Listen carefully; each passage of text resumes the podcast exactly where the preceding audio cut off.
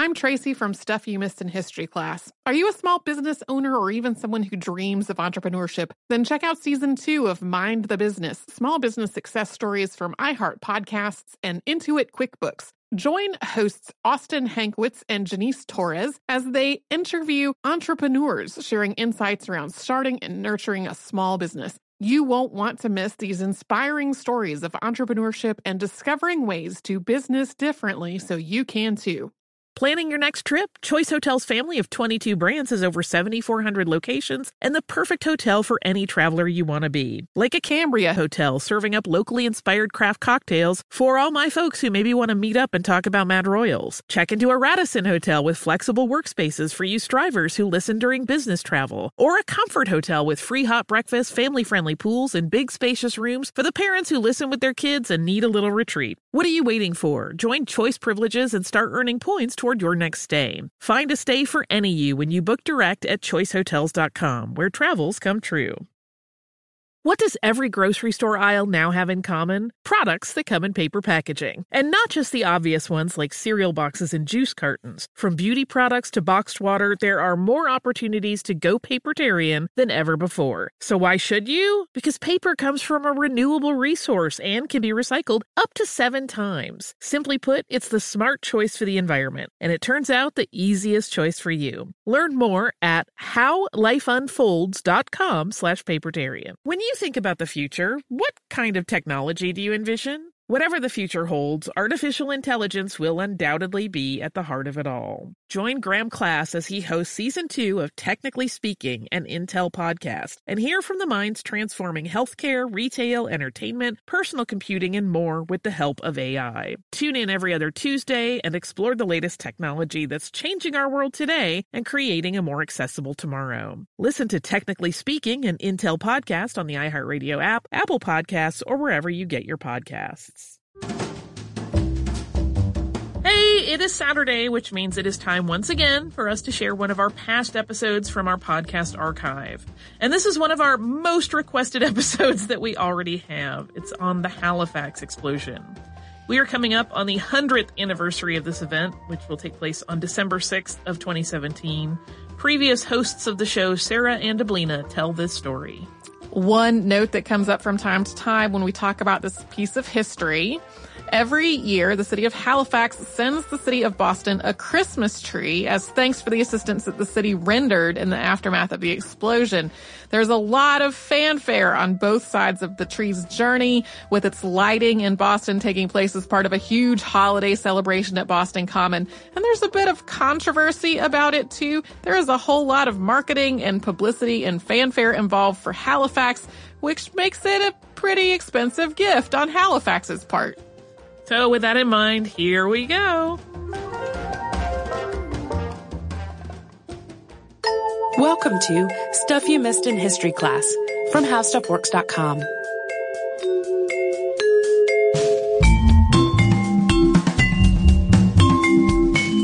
Hello and welcome to the podcast. I'm Deblina Chakraborty. And I'm Sarah Dowdy. And every year on December 7th, Americans remember the bombing of Pearl Harbor, Hawaii in 1941, which was an attack that killed thousands and launched the U.S. into World War II. But what many Americans might not know is that our neighbor to the north, Canada, commemorates a sad historical moment of its own just one day before, and that's the Halifax explosion. And the Halifax explosion, which took place on December 6, 1917, has been called one of the worst disasters in Canada's history, one of the largest man-made non-nuclear explosions in history ever, and the largest man-made explosion prior to Hiroshima.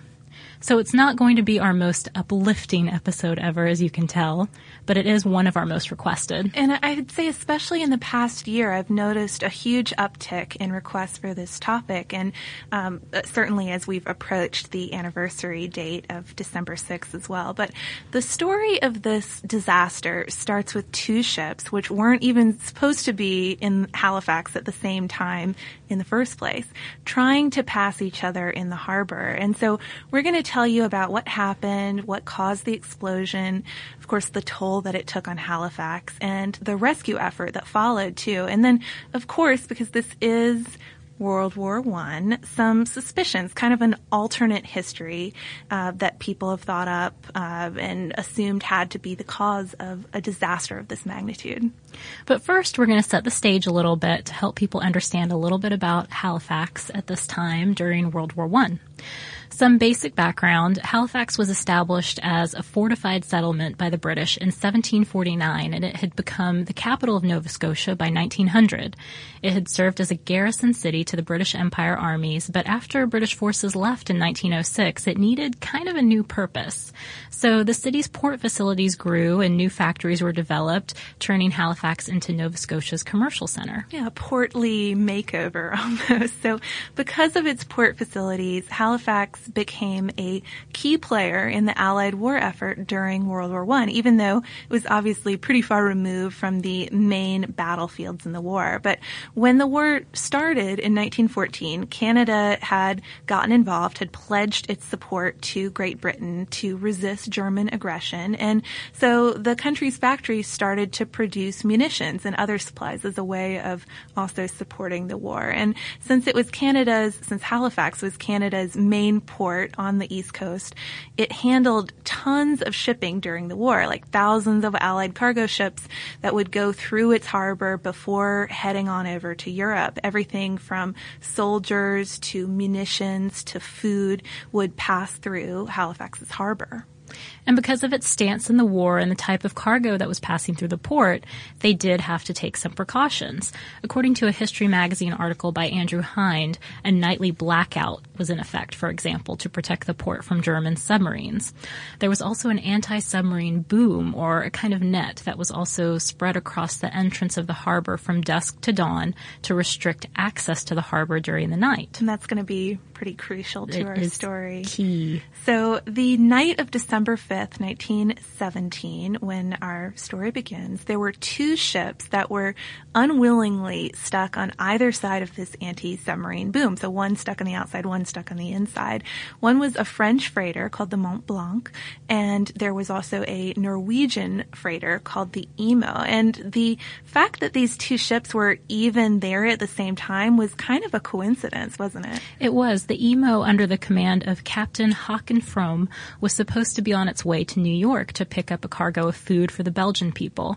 He'd wanted to sail that afternoon, the captain did, but according to an article by Jesse Bradley in Military History, the coal he'd ordered for 3 p.m. delivery didn't show up until 5.30, when the harbor exit was already blocked off.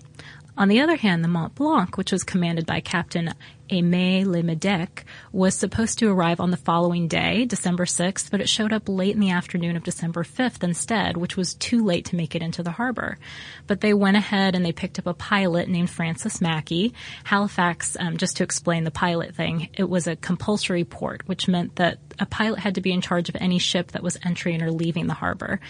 And so they picked up this pilot and they had undergone an inspection by a Canadian naval officer so that they would be good to go into the harbor first thing in the morning. Get on with business. So there's another important thing to note about the Mont Blanc though. The ship's cargo might have made some of the crew pretty nervous seeing how they were on the wrong side, the the unprotected side of that submarine boom. They had 2,325 tons of picric acid in the holds, 225 tons of TNT, and 10 tons of gun cotton between the main and spar decks.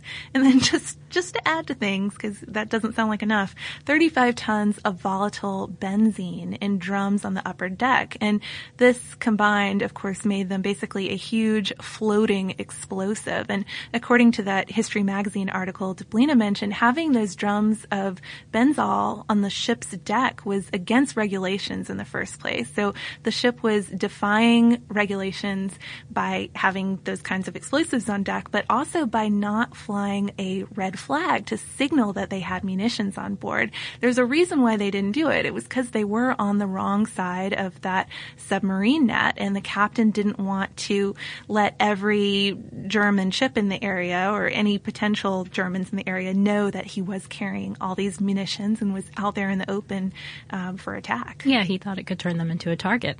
So the two ships are stuck where they they are for the night on either end of the harbor. Just to explain the harbor a little bit, because it can be kind of confusing if you can't see a picture of it. It's this long inlet there's Bedford Basin where the Imo was for the night, and that's kind of at the top. And then there was Halifax Harbor, which opens up into the Atlantic, and that's kind of at the bottom. And that's where the Mont Blanc was.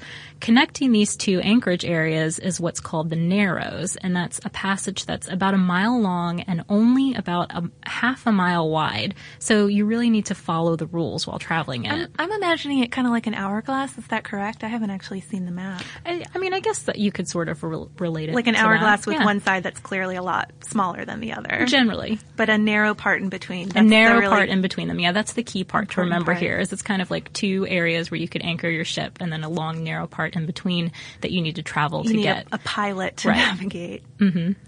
And so the captain of the Imo, he was not at all happy about the situation about being stuck for the night. He was really anxious to get going, but his pilot, William Hayes, had agreed to spend the night on board so that they could get going first thing in the morning.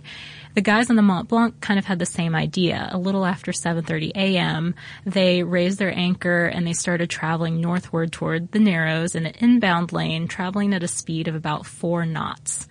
And then a little after 8 a.m., the Imo entered the north end of the Narrows, heading southward at about 7 knots, even though you weren't supposed to go faster than 5 knots in the harbor. So they're speeding along, I guess trying to make up for lost time. And, I mean, the captain of the Imo was just in a real hurry. Some sources suggest that the ship didn't even have official permission to depart when it took off. They were just going to get going, but the ships were still a mile apart at this point when they're first entering the, the channel, traveling toward each other. And while it was barreling down the Narrows, though, the Imo ran into some unexpected traffic changes. There was an American freighter that wanted to pass the Imo on the wrong side, but the ships signaled to each other. They worked out how they were going to approach this, and they were able to make the pass safely. However, this pass put the Imo in the wrong lane and on a collision course, therefore, with the Mont Blanc. So Mackey, who was the pilot of the Mont Blanc, saw the Imo change course, and at first he wasn't too worried. You know, they had enough time to to correct it to be safe, and he sounded one siren signal to indicate that his ship would stay to the starboard side. But the Imo answered with two sirens to say that it was going to steer to port, which would cause the ships to collide. So kind of mixed signals here and no agreement about how to proceed. And after that, it was really just mass confusion. They signaled to each other again, but they couldn't work it out. Mackey tried to stop the engine, but of course, slowing down and certainly stopping a big ship like that isn't very easy. And then finally, Mackey tried to pull the ship to the left to just give the Imo room to pass by. But it was too late at that point. A little after 8:30 a.m., the Imo slammed into the Mont Blanc and opened up a wedge of about three meters deep. Containers of benzene and picric acid smashed upon impact, and then as the ships drifted apart, sparks from that grinding steel of the ship started a fire. So Captain Le Medec saw the writing on the wall immediately and ordered his crew to abandon ship. They all jumped into lifeboats and rowed just as fast as they could over to the shore and took cover in the nearby woods. But they were basically the only ones who knew how dangerous the contents of the ship were. So, of course, because the ship was not flying that telltale red flag, a lot of people who weren't part of the crew didn't realize how severe the situation was, that it didn't just involve the two ships involved and the men on board. So hundreds of people had stopped what they were doing and were just gawking at this ship on fire with a huge column of smoke above it. And the docks started to fill up with spectators and trams started to slow down and allow passengers to check out the situation, rubberneck a little bit. And people were gathered even at the windows of their homes and office buildings and um, watching from far off factory roofs to just see what disaster was occurring down in the harbor. The fire department was alerted, and so they sent people over, and a lot of small boats were approaching the Mont Blanc trying to fight the fire as the boat, as the ship, I should say, was drifting across the channel and eventually stopped at Pier 6. And this all just reminds me of what goes on kind of, you know, have you ever been in one of those tornado warning situations where people all of a sudden want to like run out of their houses or stand at the windows and look at what's about to happen and you just feel like it's so bad, like don't watch, just take cover. Yes. It's like one of those moments. But a few people did have an idea of what was going on and they took action. For example, a train dispatcher at Richmond Station who'd been warned by a sailor stayed at his post to stop a passenger train from coming into the area. He sent a telegraph that said, quote, stop trains, munition ship on fire, making for Pier 6. Goodbye. I'm Tracy V. Wilson from Stuff You Missed in History class. Did you know small businesses make up 99.9% of all businesses in the United States? The world is powered by entrepreneurs, and if you're a small business owner or even someone dreaming of starting your own business, then you'll want to check out season two of Mind the Business Small Business Success Stories from Ruby Studio, from iHeartMedia, and Intuit QuickBooks. And every episode, hosts Austin Hankwitz and Janice Torres talk to entrepreneurs about how they've grown from the lessons of launching and nurturing a small business and how they have found success being their own boss. From the excitement of first starting out to finding the right tools and resources to process invoices and payments like QuickBooks Money, you won't want to miss these inspiring stories of entrepreneurship and discovering ways to business differently so you can too. And if you're a small business owner or even someone dreaming of starting your own business, then you'll want to check out season two of Mind the Business Small Business Success Stories from Ruby Studio, from iHeartMedia, and Intuit QuickBooks. Planning your next trip? Choice Hotels has a stay for any traveler you want to be with 22 brands and over 7,400 locations. Whether you're a business traveler, a family road tripper, someone who wants to seek out history and maybe make your own, or just planning a quick getaway, Choice Hotels has a stay for any you. Like a Cambria Hotel, where you can be a cocktail connoisseur and sip locally inspired craft beverages at downtown locations in the center of it all. This is a fun way to visit cities with a lot of history and a lot of fun in mind. Or a Radisson Hotel for all our productivity powerhouses out there. With flexible workspaces and on site restaurants, you'll get the most out of your work trip. You'll get the coffee, the Wi Fi, and the work done. And we can't forget about comfort hotels. Imagine you're a family road tripper waking up in your big spacious room and then heading down to a free hot breakfast for the entire family, including waffles. So you'll be well fed and ready for the day's adventure, even if that's just relaxing. After that, you're spending all afternoon relaxing by the pool. You deserve it. What are you waiting for? Join Choice Privileges and start earning points toward your next stay. Find a stay for any you. Book directly at choicehotels.com, where travels come true.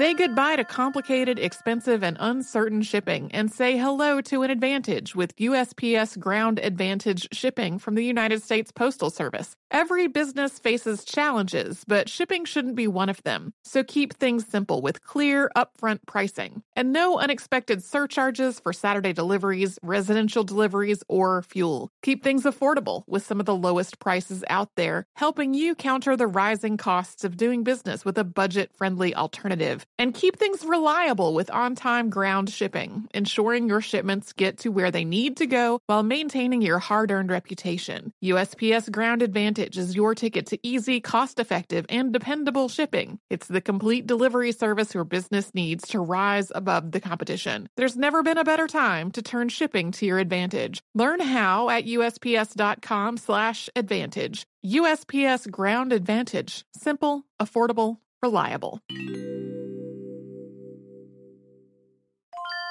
When you think about the future, what kind of technology do you envision? Whatever the future holds, artificial intelligence will undoubtedly be at the heart of it all. Join Graham Class as he hosts season two of Technically Speaking, an Intel podcast from Ruby Studio in partnership with Intel. Explore the future of technology that's rapidly evolving our world today with the help of AI. There is still so much work and research needed to fully understand the power and potential of AI, and Intel is at the forefront of implementing AI in revolutionary technology that's changing the world we live in for the better. In each episode, Graham interviews the minds transforming medicine and healthcare, retail, entertainment, personal computing, and more while pioneering new uses for AI in these spaces. Tune in every other Tuesday and explore the latest technology that's changing our world today and creating a more accessible tomorrow. Listen to Technically Speaking, an Intel podcast on the iHeartRadio app, Apple Podcasts, or wherever you get your podcasts.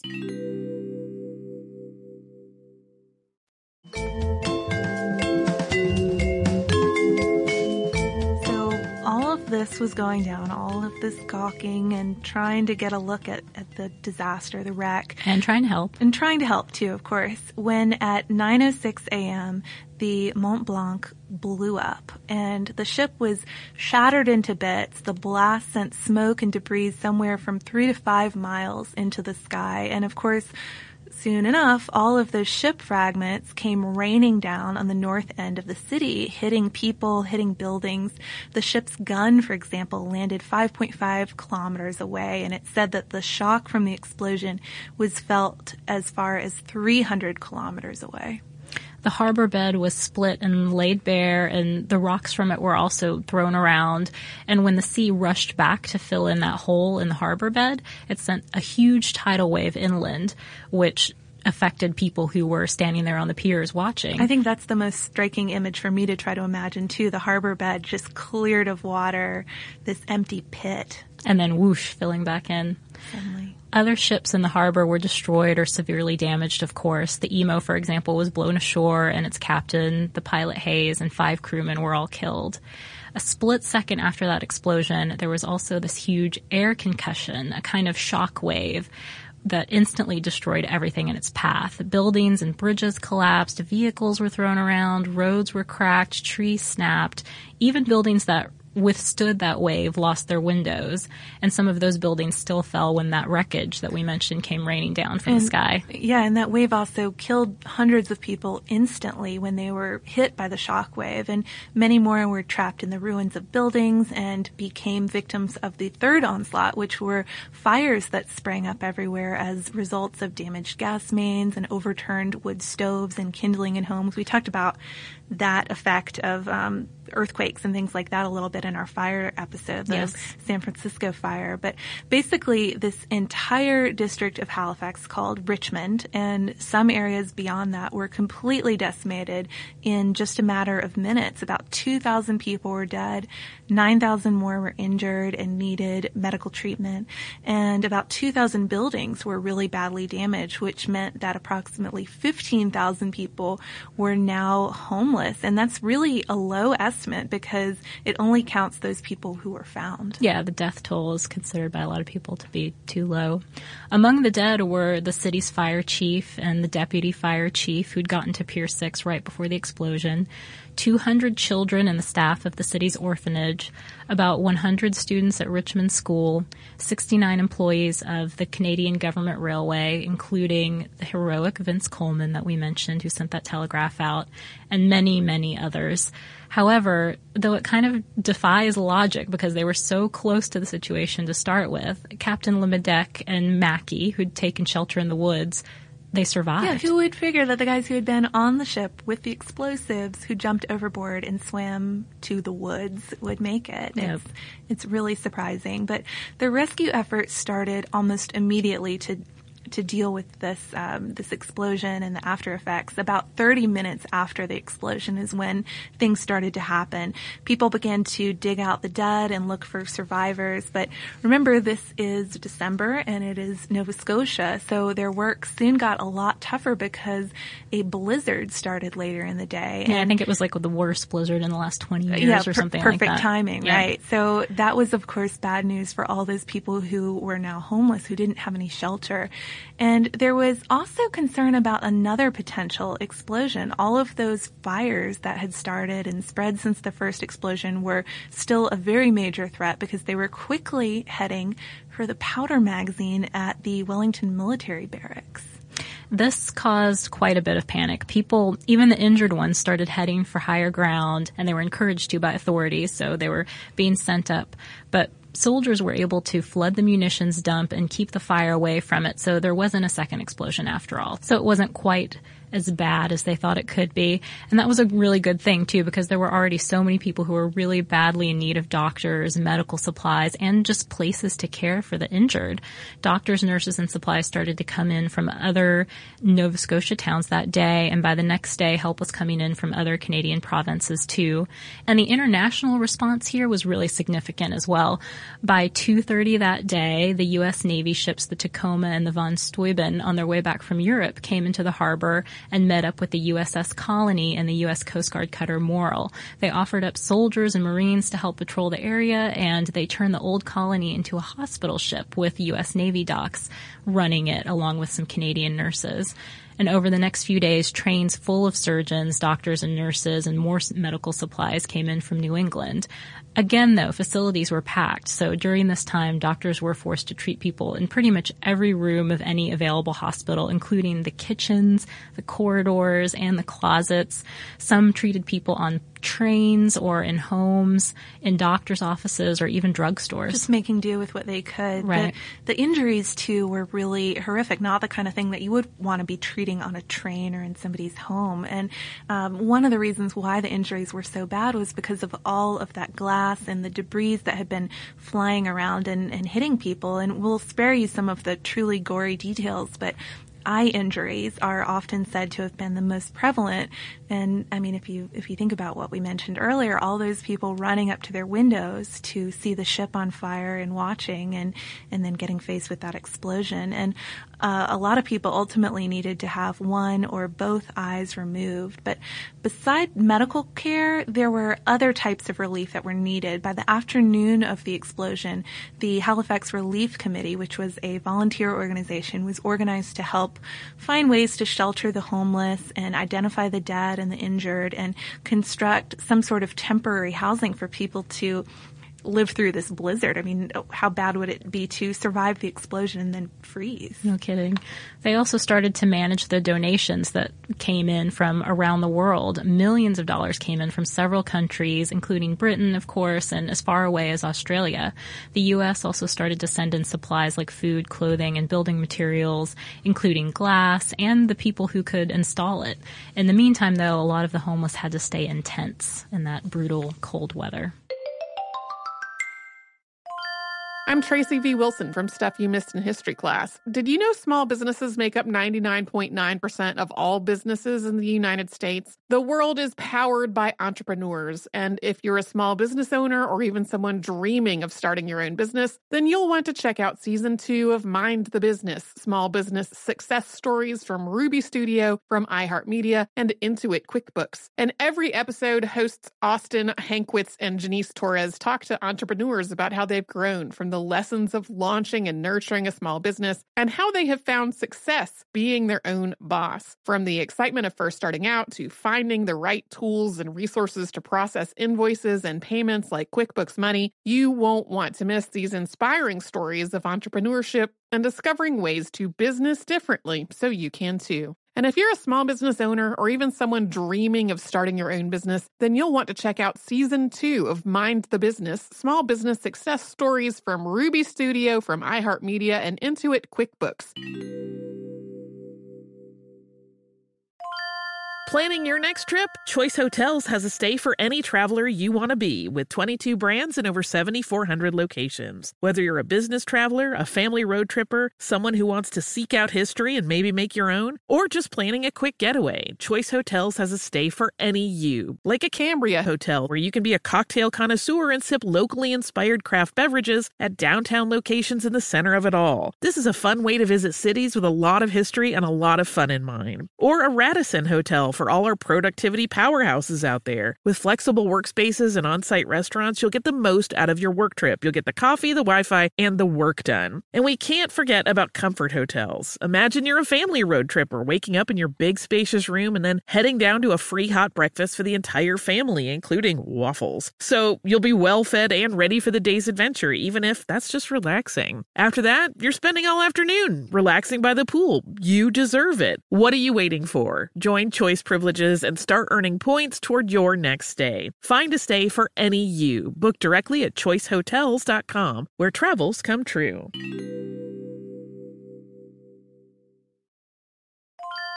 Say goodbye to complicated, expensive, and uncertain shipping and say hello to an advantage with USPS Ground Advantage shipping from the United States Postal Service. Every business faces challenges, but shipping shouldn't be one of them. So keep things simple with clear, upfront pricing and no unexpected surcharges for Saturday deliveries, residential deliveries, or fuel. Keep things affordable with some of the lowest prices out there, helping you counter the rising costs of doing business with a budget friendly alternative. And keep things reliable with on time ground shipping, ensuring your shipments get to where they need to go while maintaining your hard earned reputation. USPS Ground Advantage is your ticket to easy, cost effective, and dependable shipping. It's the complete delivery service your business needs to rise above the competition. There's never been a better time to turn shipping to your advantage. Learn how at usps.com/advantage. USPS Ground Advantage. Simple, affordable, reliable.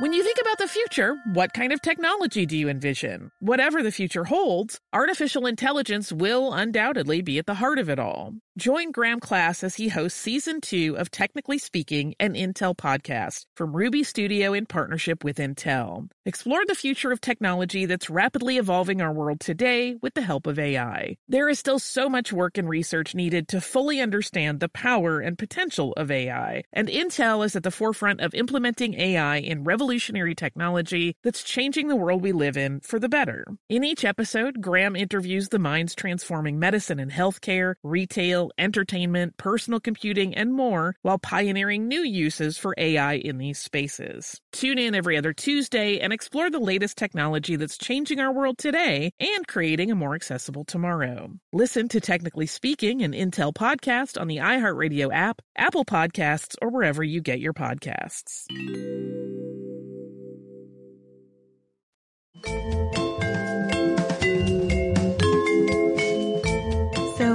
On December 13th, 1917, the Wreck commissioners started to investigate the explosion. And according to the military history article that we mentioned earlier, the chairman of this commission, Judge Arthur Drysdale, was really anti-French. And he felt that the pilot and the captain of the Mont Blanc were, quote, wholly responsible. And um, it did seem like they were going to be held responsible for at least a small aspect of it initially. Captain Le Medec and Francis Mackey were arrested and charged with manslaughter for causing the death of William Hayes, who was the pilot of the Imo, as we as we mentioned earlier.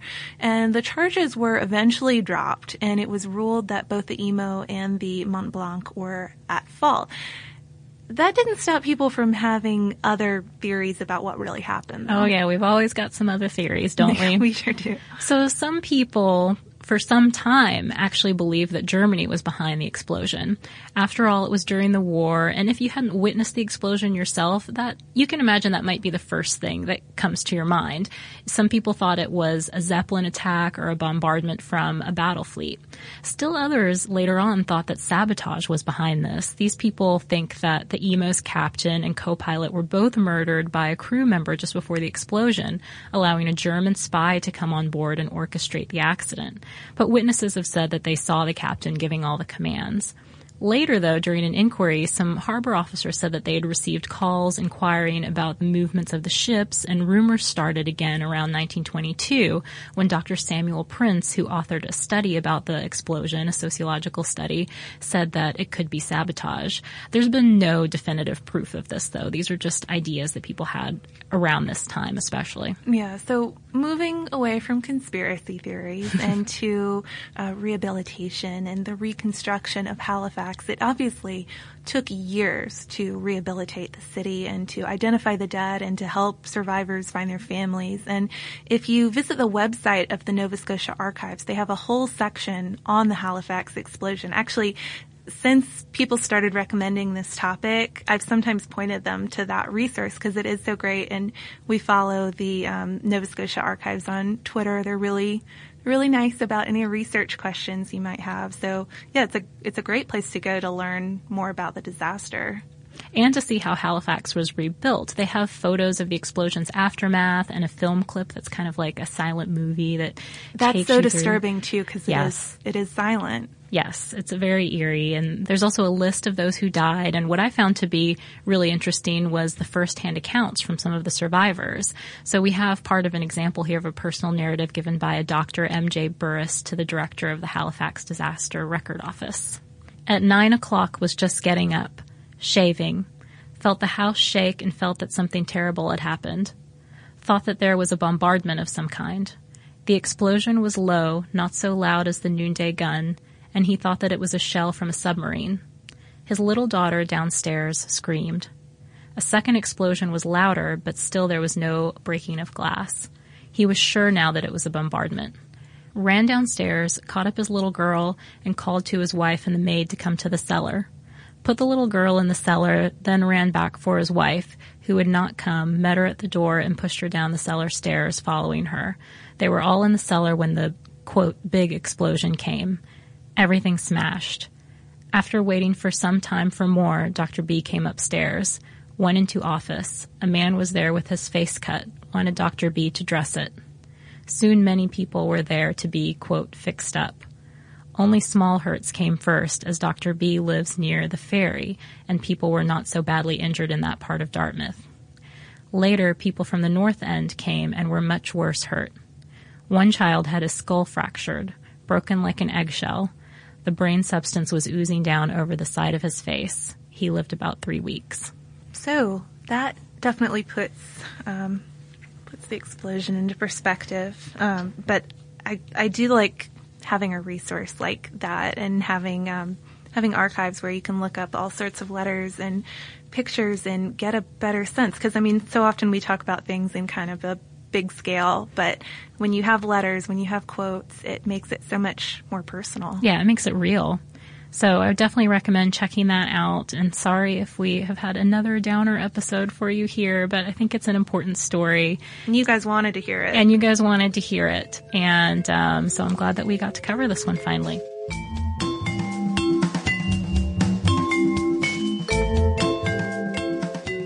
Thank you so much for joining us for this Saturday Classic.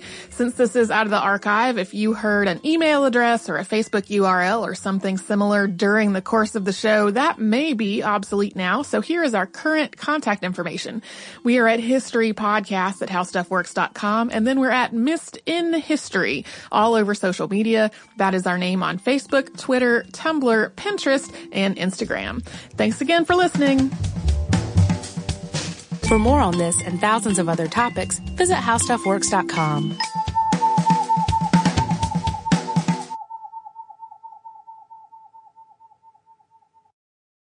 Xfinity has free premium networks for everyone this month, no matter what kind of entertainment you love. Addicted to true crime? Catch killer cases and more spine-tingling shows on A&E Crime Central. Crave adventure? Explore Asian action movies on Hi-YAH. Searching for something extreme? Check out skating, snowboarding, and more on Fuel TV Plus, the global home of action sports. And find crowd-pleasing bops on iHeartRadio's Hit Nation playlist. There's new free shows and movies to love every week. Say free this week in your Xfinity voice remote.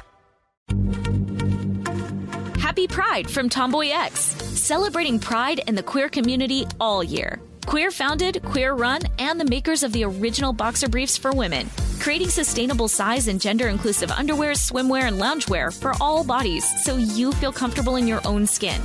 Tomboy X just dropped their Pride 24 collection. Obsessively fit tested for all day comfort in sizes 3 extra small through 6X. Visit tomboyx.com. Looking to part ways with complicated, expensive, and uncertain shipping? Then give your business the edge it needs with USPS Ground Advantage shipping from the United States Postal Service. Keep everything simple with clear upfront pricing and no unexpected surcharges. Keep things affordable with some of the lowest prices out there. And keep it all reliable with on-time ground shipments. It's time to turn shipping to your advantage. Learn how at USPS.com slash advantage. USPS Ground Advantage. Simple, affordable, reliable. This is Malcolm Gladwell from Revisionist History. eBay Motors is here for the ride. With some elbow grease, fresh installs, and a whole lot of love, you transformed 100,000 miles and a body full of rust into a drive that's all your own. Brake kits, LED headlights, whatever you need, eBay Motors has it. And with eBay Guaranteed Fit, it's guaranteed to fit your ride the first time, every time, or your money back. Plus, at these prices, you're burning rubber, not cash. Keep your ride or die alive at ebaymotors.com. Eligible items only, exclusions apply.